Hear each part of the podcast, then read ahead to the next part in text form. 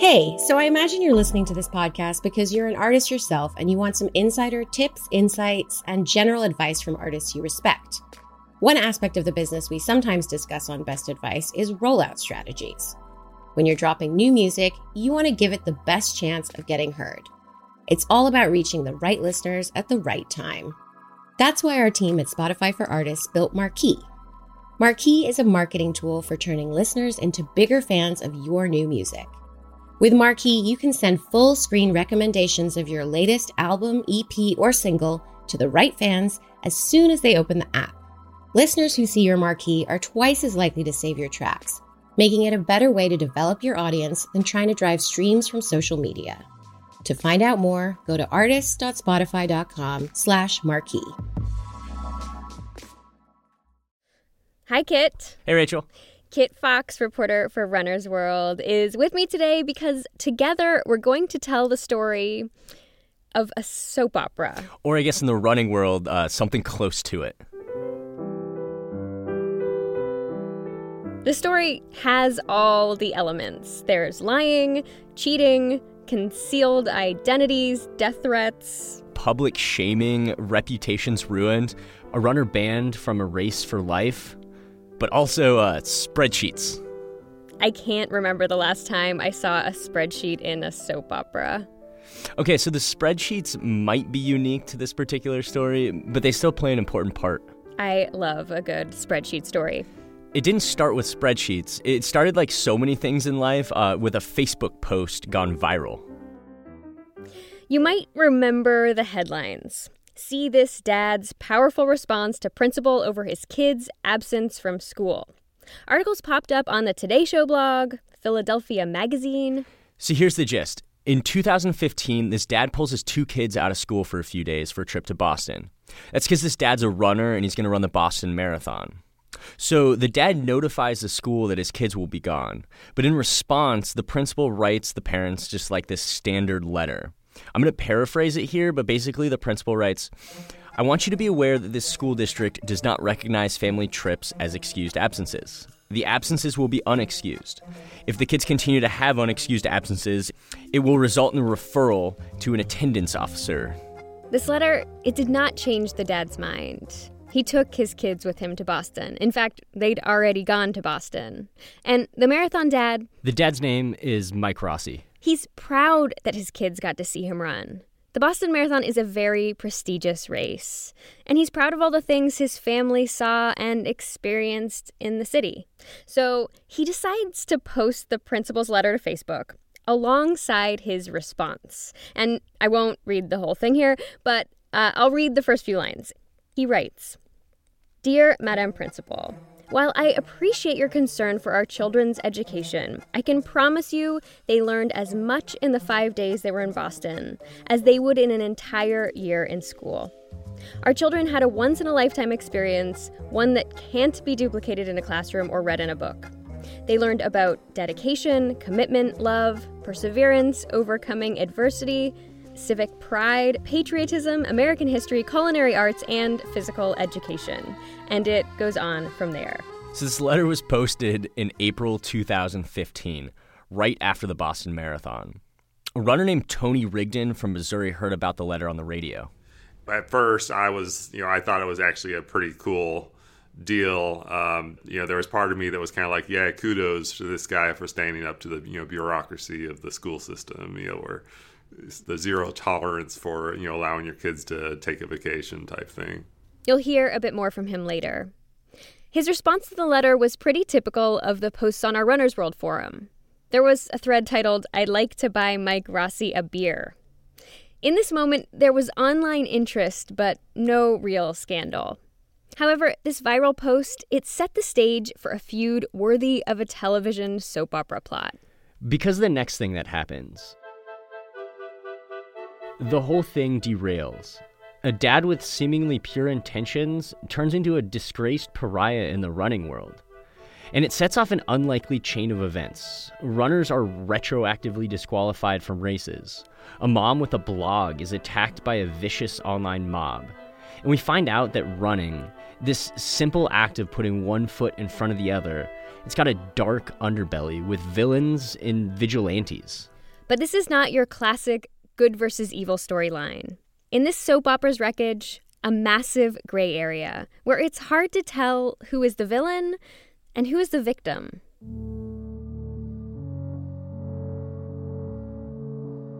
I'm Rachel Swaby. And I'm Kit Fox.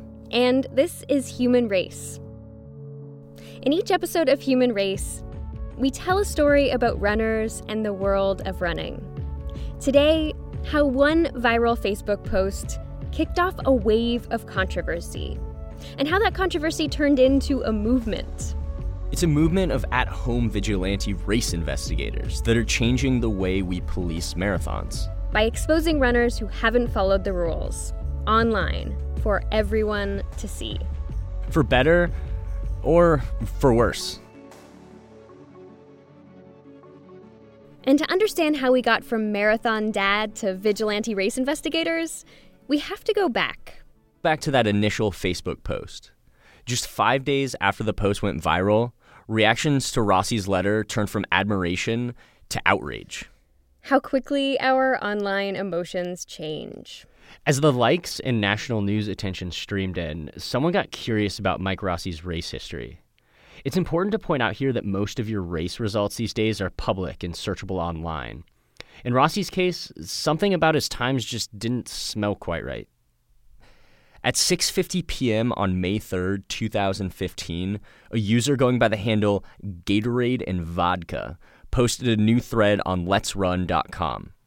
Let's Run, of course, is the popular anonymous messaging board that covers all things running. It was titled did Mike Rossi, viral marathon dad, cheat his way into Boston? Here's Robert Johnson, the co founder of Let's Run. And I remember like scrolling down and just reading it and like, oh, this is kind of interesting. And then you're kind of just trying to figure out, you know, does this make sense? And I, I want to say before I even got to the bottom of the first page, I was like, this guy cheated. Um, and, you know, that was my gut instinct. Mike had his own running blog and frequently posted his workouts his time seemed pretty consistent, except for one exceptionally fast race. The 2014 Lehigh Valley Health Network Marathon in Pennsylvania. From here on out, we're going to call it the VIA Marathon. The results show that Mike finished the VIA Marathon in 3 hours, 11 minutes, and 45 seconds. That time qualified him for Boston.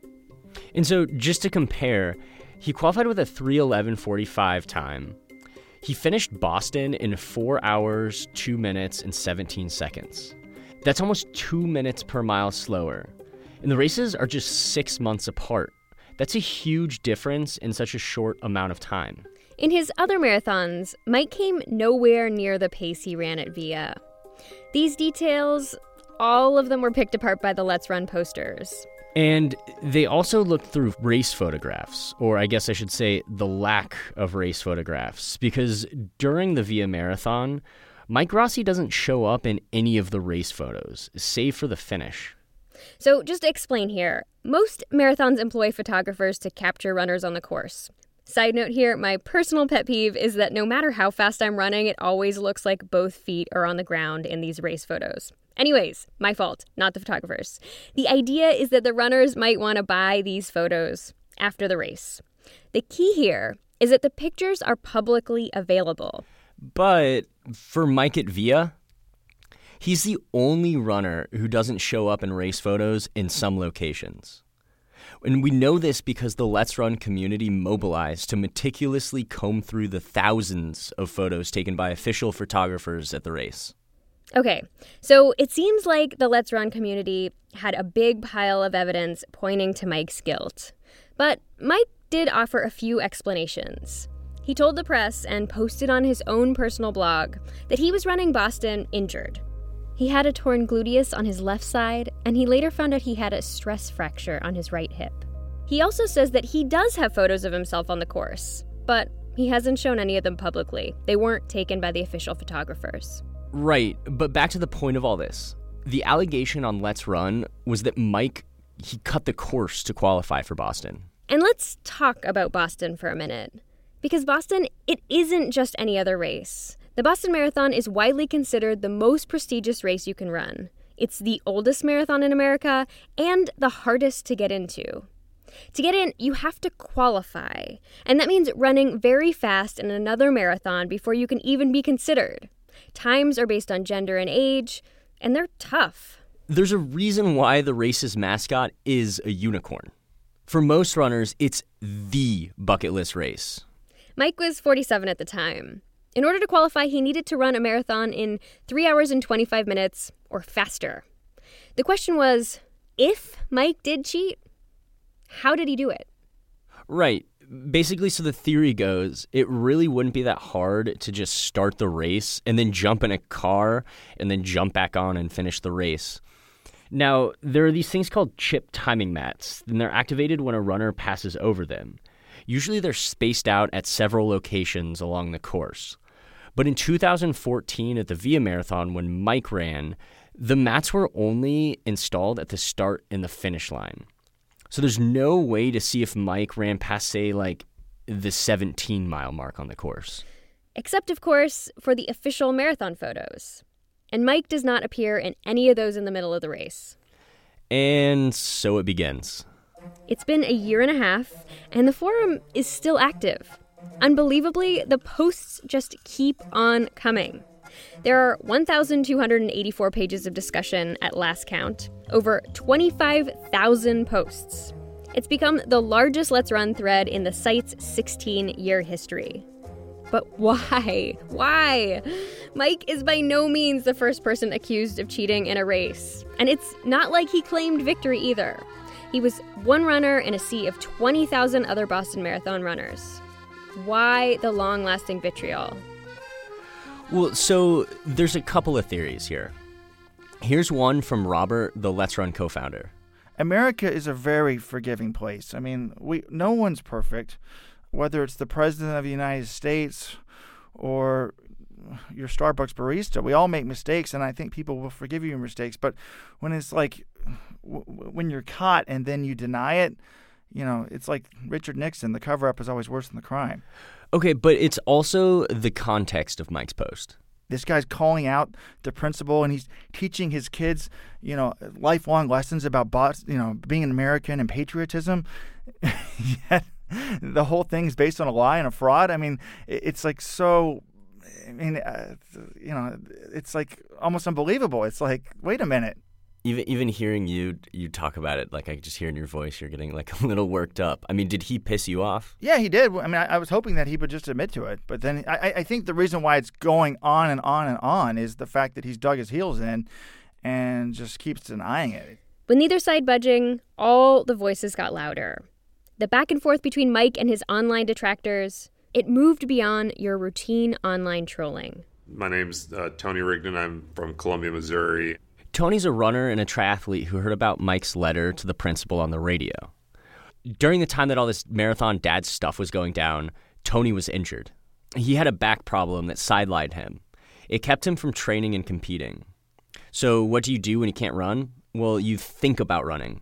So, Tony started spending a lot of time on the Let's Run forums, particularly on the Marathon Dad thread. Tony started participating in the forum's investigation. He even posted a video to YouTube that exhaustively went through the race photos at Mike's Boston qualifier race, the Via Marathon.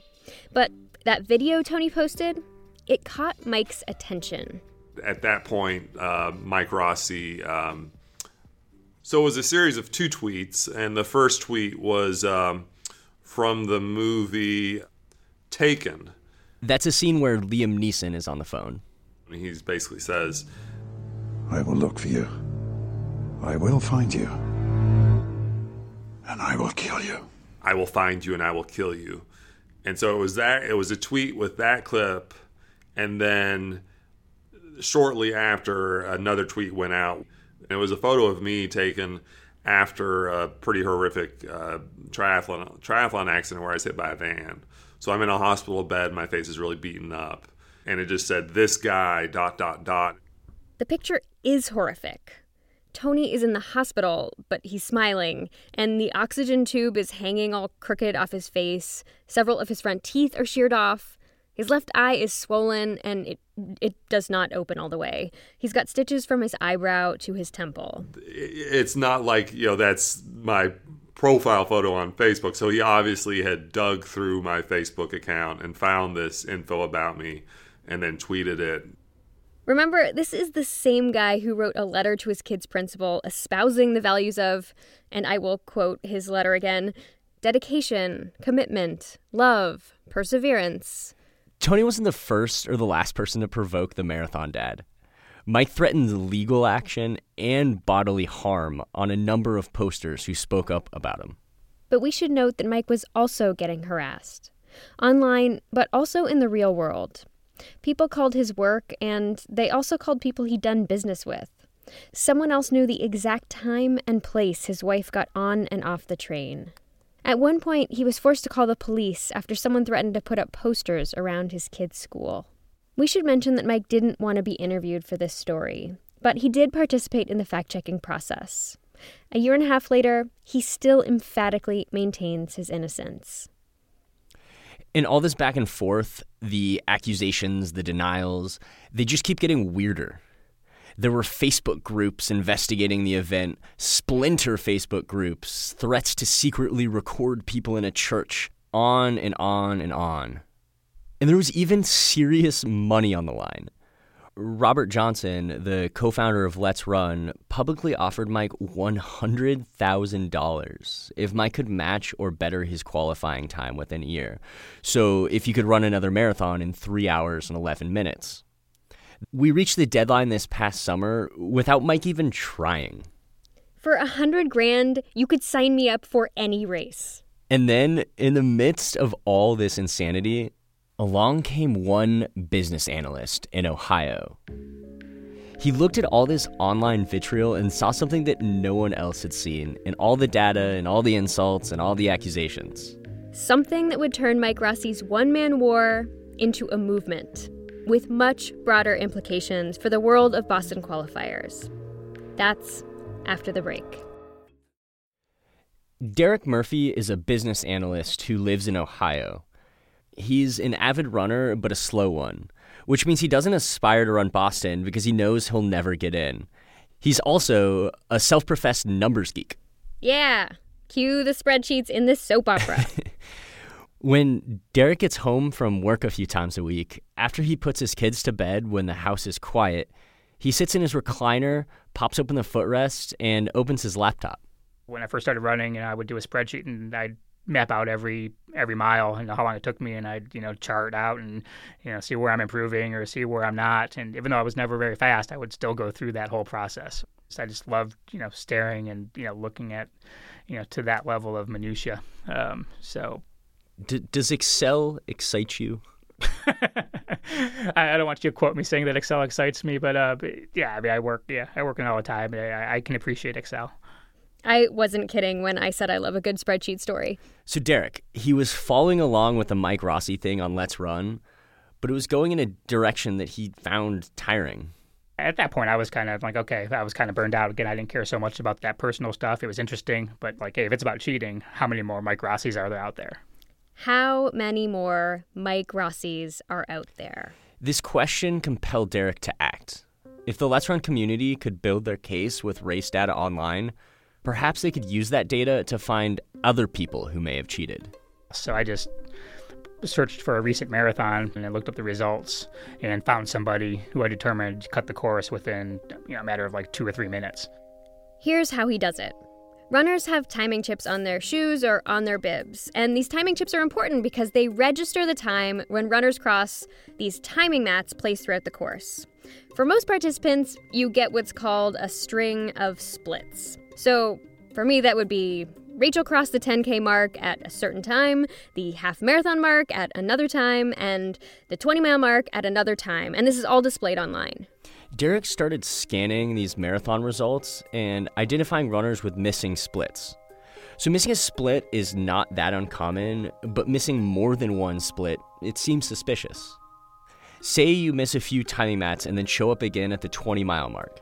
Derek will calculate your pace to see if there's anything fishy. Using Excel spreadsheets. Yeah, exactly. It looks very suspicious if all of a sudden your average pace drops from 8 minutes a mile at the 10K mark to like 5 minutes a mile at the 20 mile mark. And it's suspicious because not many runners can pick up their pace that fast in the middle of the race. It looks like a runner cut the course. And this was pretty easy, and yeah, wow, this was kind of too easy. And if, if I did this in five minutes, I, mean, I thought was, well, why am I the one catching this and not the timing company or the race director? Was there like a satisfaction or an adrenaline rush, like a detective, I just cracked a case sort of feeling? Uh, yeah, a little bit. Ah, Derek, forever understated.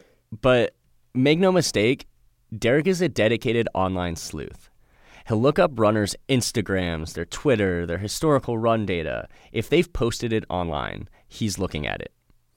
He'll look to see if there were pictures of the runner taken on the course. He'll cross reference this race result with past race results. Running's own Sherlock Holmes. Yeah, rolled in together with just a little Watson. Because at first, he posted his findings on a separate thread on Let's Run. And it was getting, you know, getting some attention. It was, it was a few pages, you know, within that evening. Um, then it got deleted. Um, so, yeah, with no real reason. Okay, why is the Mike Rossi thread allowed to live when all we're doing is giving out information? We contacted Let's Run, and the moderator who deletes posts said that he didn't remember the thread, but he made it clear that he's against, and I quote here, public harassment threads on course cutters. He just doesn't see the point, especially since these were amateur athletes and non public figures.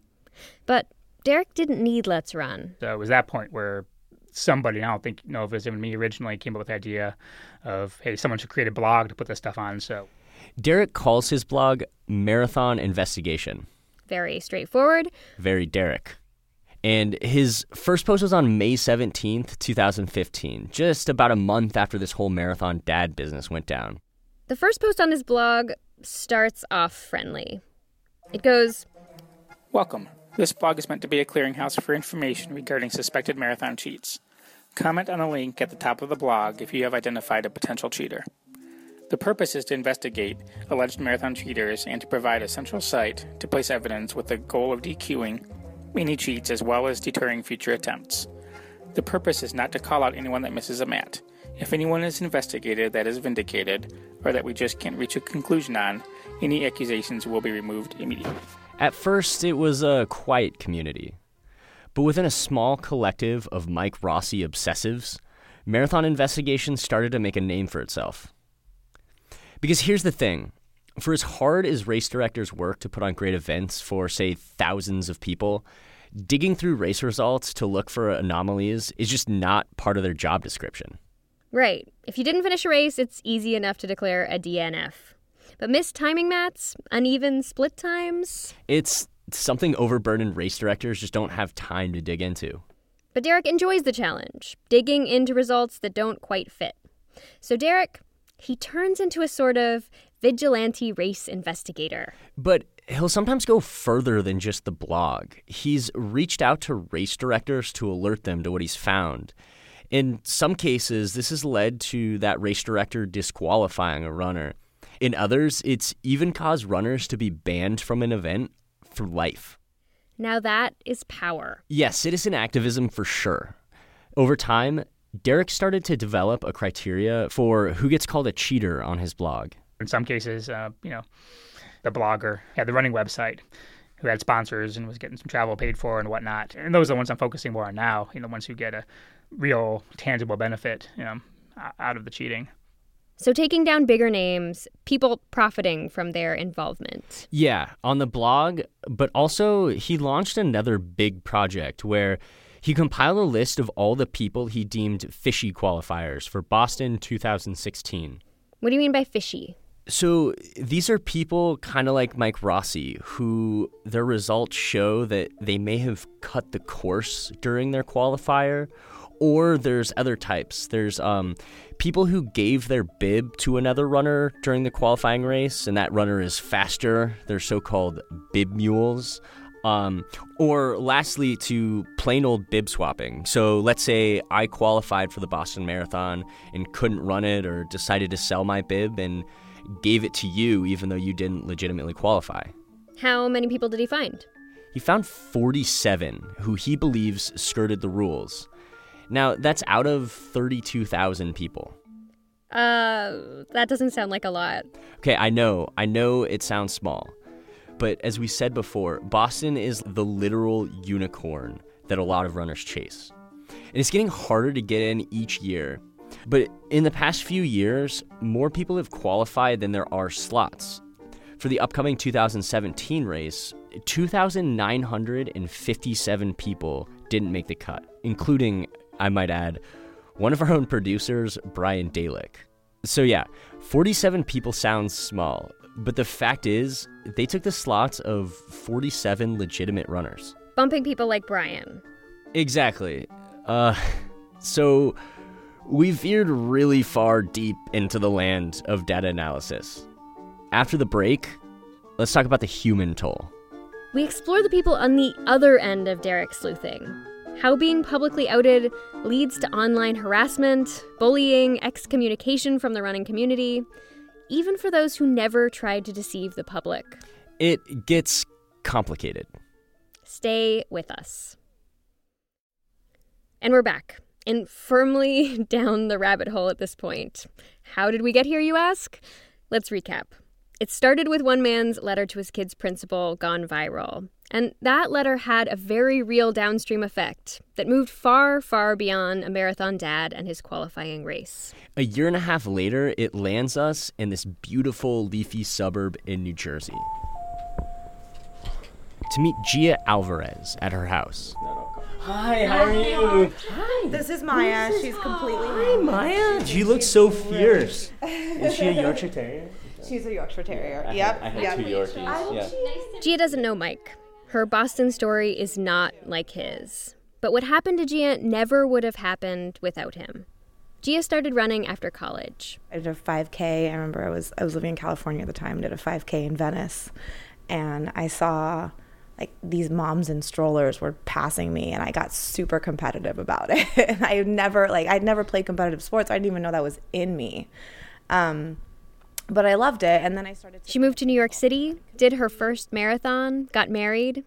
In New York, she joined a running group, hoping to improve and to meet people.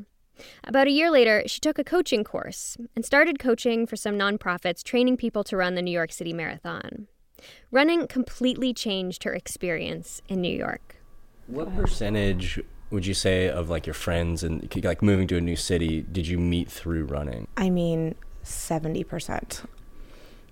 Even still, uh, some of my very best friends are those ones that I met through running in New York. Gia started her own running club. She called it Geosphere. And she started a blog to address some of the recurring questions that people would ask her about training. At first, she thought it would mostly be her Geosphere crew checking in. And maybe her mom. She wrote about running and also about her life. She talked about her children, she had twins, and her struggles with infertility. How many people were coming into your blog, would you say, and reading things Um, you're posting? Let's see. At its peak, I was at probably twenty five thousand a month. So, remember that marathon cheat investigator Derek and his spreadsheets? Well, Gia's 25,000 people a month plus the advertisement that she coached runners, that put a target on her back. She was firmly in that criteria of people who Derek singled out based on the perception that she would benefit financially from a Boston appearance. But to be clear here, Gia did not cut the course to get into Boston. In 2013, Gia was in tip top physical shape. Boston shape, in fact. Because that year, she qualified for Boston not once, but twice. She got in legally. Her performance at the LA Marathon got her into the 2014 Boston Marathon. Her run at the Chicago Marathon qualified her for the next year's race, too. But then, as the 2014 Boston Marathon neared, she realized she couldn't run it. I mean, I trained for it for sure, um, and I would have loved to run it, um, but I had a miscarriage, and I wasn't in the right mental space or body shape to be able to do it at that time. Even though she couldn't run, Gia went to Boston to watch the event. She even picked up her race bib. Why did you feel like you needed to pick up your bib? I I worked really hard at it, and it was um, it like it's hard with with family and twins and life like it's it's a tough you know it's a tough ask of your body I, it was so significant for me qualifying For Gia, there was always next year. Remember, she qualified for two consecutive Bostons. After the miscarriage um, i realized that we definitely wanted a third kid and we um, went through a series of miscarriages from there By the time Boston 2015 rolled around, Gia was pregnant again. This time, she did not train for the race. Because of the pregnancy, she had no intention of running it. She wrote to the organization that runs the Boston Marathon, the BAA, to plead her case. She wanted to know could she defer her qualification for just one year? just got back a very generic response saying, you know, please refer to our rules. There's no, there's no, there's nothing we can do. Up until this point, Gia had done everything by the books. But here, Gia made her first mistake. She gave her bib to a friend who'd qualified for Boston in the past, but had not qualified for the 2015 race. Gia decided if she couldn't run the race, at least someone should. So, this is where things get complicated. Gia's friend, she had a great Boston Marathon. In fact, so great that she re qualified for the race, which, because she was wearing Gia's race bib, re qualified Gia for Boston. So, what do you do? You'd skip two Bostons you'd qualified for because of a miscarriage and a pregnancy. And then you get another in. Gia decided to re register for the race using her friend's time. Why did you decide to re register?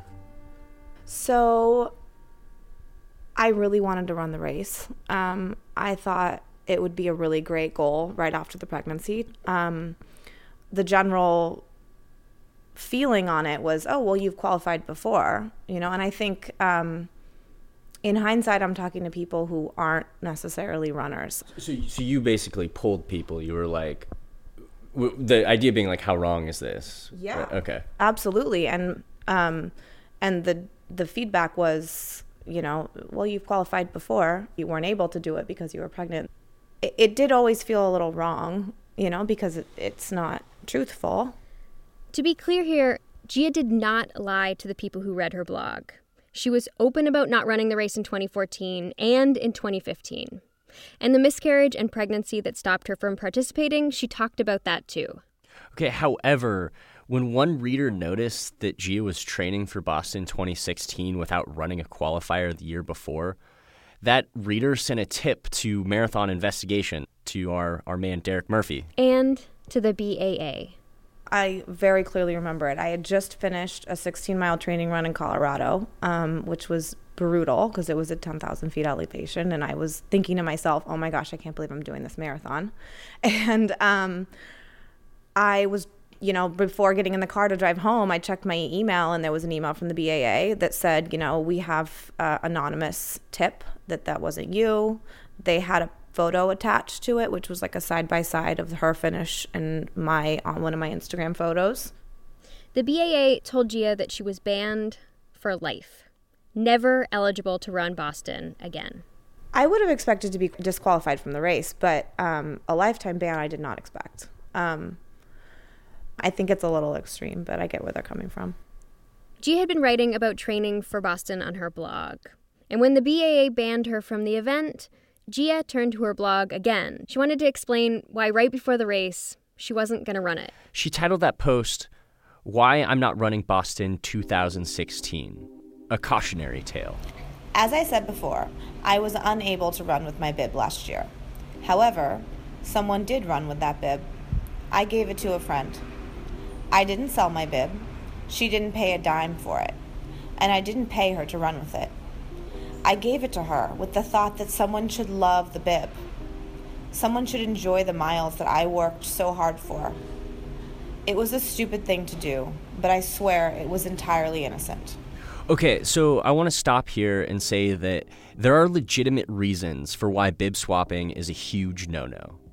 It can screw with race awards, but more importantly, if something happens to a runner during the race, like a medical emergency, the race doesn't have the runner's name or emergency contact. My heart is broken. I'm embarrassed and ashamed. I did what so many of us do we transfer bibs that are non transferable. Some even sell them. We think it's innocent. We don't think we will get caught. The first wave of comments were encouraging, but then. They called her a cheater. They questioned how fit she was as a mother. Alarmed, Gia deleted the negative comments, but she also wanted to know where they were coming from. Her blog, up until this point, had been a really supportive community. She found out that the comments were coming from people clicking through to her site from Marathon Investigation, Derek's late night project. The post about Gia that Derek wrote opens with a smiling picture of her from her blog.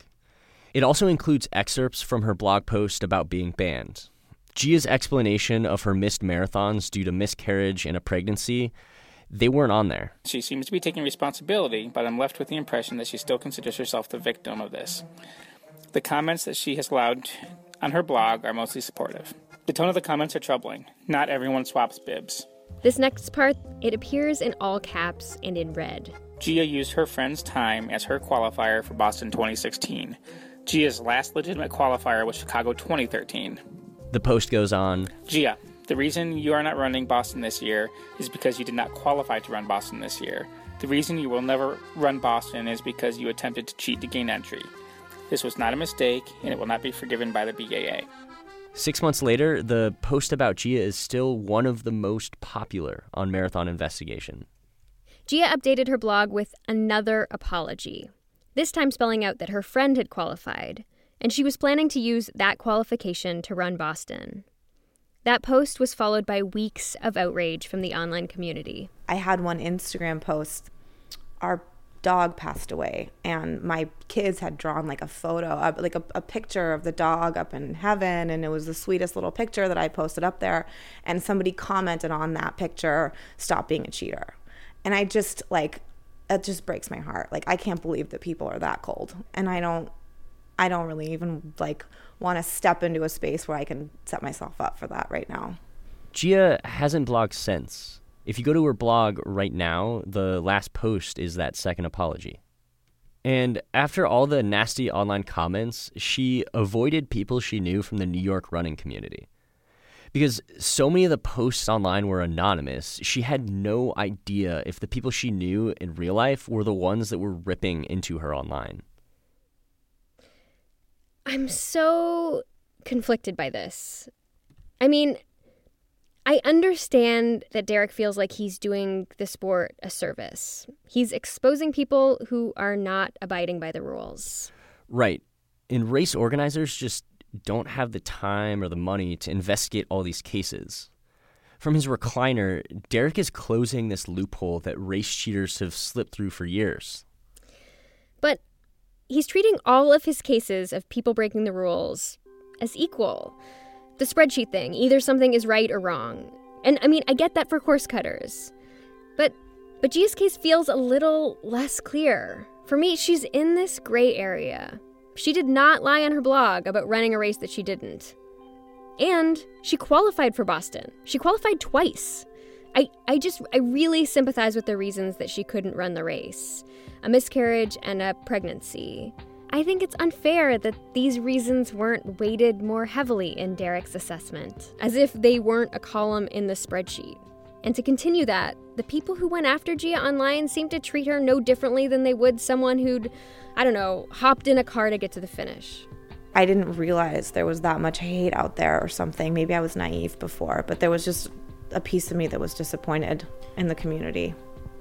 Running is a very in- inclusive sport. I think we welcome one, you know, come one, come all. You can run whatever pace and still be part of the club. And I love that about running. I think it's it's such a wonderful social communal sport. Um, I was a little disappointed in the fact that there were fast to turn on on one of their own. Oof. I mean, this just kills me. Because running is an incredibly inclusive sport. And Boston, for as prestigious as it is, it's just a race. Bib swapping isn't murder. For me, outing someone online like Gia, it goes beyond justice. These comments start to tip towards bullying, especially because Gia had posted her apology on her blog before the marathon investigation post went up. She'd already received a lifetime ban from the BAA. Why the public shaming? Why the pile-on? Derek's actually struggled with this. He doesn't want to add to the online bullying or, or trolly comments or anything like that. And he's talked about like changing the ethics of who he decides to out and who he doesn't. If you're a running coach and you use a Boston qualifier on your list of accomplishments to gain clients and to you know get uh, yeah then then I have no problem um, you know naming them and standing by that. I mean, I, I understand, you know, what the, the mob mentality that that can happen. So yeah, I'm cognizant of that. But again, if you don't cheat, then you know, then that's, you know, then that wouldn't happen. And there's a bigger picture here. By exposing people who aren't following the rules, perhaps Derek can show potential cheaters that their actions actually do have consequences. By fearing they'll be publicly exposed, he can cut down on more people cheating than he can catch. No doubt, this new wave of marathon investigators is changing the way we police races. Now, a tip from a reader goes to Derek, who investigates and then forwards the evidence to the race director. Derek has already gotten at least four people disqualified from Boston 2017. That's how it works now. In the future, the relationship between marathon investigation and the races Derek watches may evolve. So, where does this leave Gia? I get that cheating at races is bad. I, I really do. And people who do it should be caught. But I'd venture to say that Gia did not deserve to be publicly ridiculed after she'd already apologized, after she'd already been banned. Like the founder of Let's Run said, America is a forgiving place. The internet, uh, not so much. But Gia is optimistic. I kind of hope that they start to look at the human side of who they're talking about. Let's just take a step back and look at it's not a username, it's not a profile, it's a person with a family and a life and children. And, you know, I just think that there's a human side to the online community that really needs to be considered when people are commenting. It's a tricky tightrope to walk, but I think it tells us one thing runners are passionate. They work really hard to reach a goal. So when they see someone take a shortcut, they'll speak up about it. Sometimes that ends up being good for the sport, sometimes not. So I guess it comes down to two things. There are people out there like Derek who will catch you if you cheat. So don't. And if someone gets caught, maybe we all take a breath and go for a run before anonymously blasting them online. As for Gia, do you think you'll ever reach out to the BAA like a couple years and say, "Listen, it's been four years. I know what I did was wrong. Can yeah. I run Boston again? Yeah, I mean, let's see if I qualify first. that, that's the big deal here. Um, and if that, you know, if that happens, I definitely will reach out to them. In many ways, Gia is a ripple in the cannonball splash made by the man who started it all. Her story has many parallels to Mike Rossi's. She's also a parent. She, like Mike, had a blog and an active social media presence. Then she, like Mike, was accused of cheating, and that unleashed a vicious mob. So, whatever happened to Mike? So, here's the irony in this whole thing. Gia was caught and given a punishment, that whole lifetime ban from the Boston Marathon. Technically, Mike is still an innocent man in the eyes of both the BAA and the Via Marathon. In May 2015, the race released a press release stating, There is no conclusive evidence that his time at the 2014 Via Marathon is inaccurate. His results for both races are still public. You can go right now and search them online. A lot of people disagree, but Mike still emphatically denies that he cheated.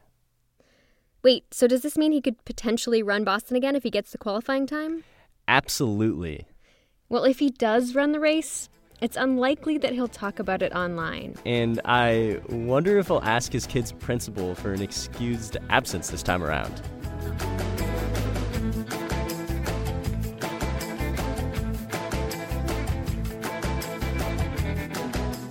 This week's episode was produced by Kit Fox and me, Rachel Swaby. It was edited by David Weinberg. The theme music is by Danny Koch. David Willey is the editor in chief of Runner's World and the editor in chief of this podcast. Human race is a proud part of Panoply. If you're interested in learning more about this story, we have pictures and links and more information on our episode show page at runnersworld.com slash audio. We will see you again in two weeks.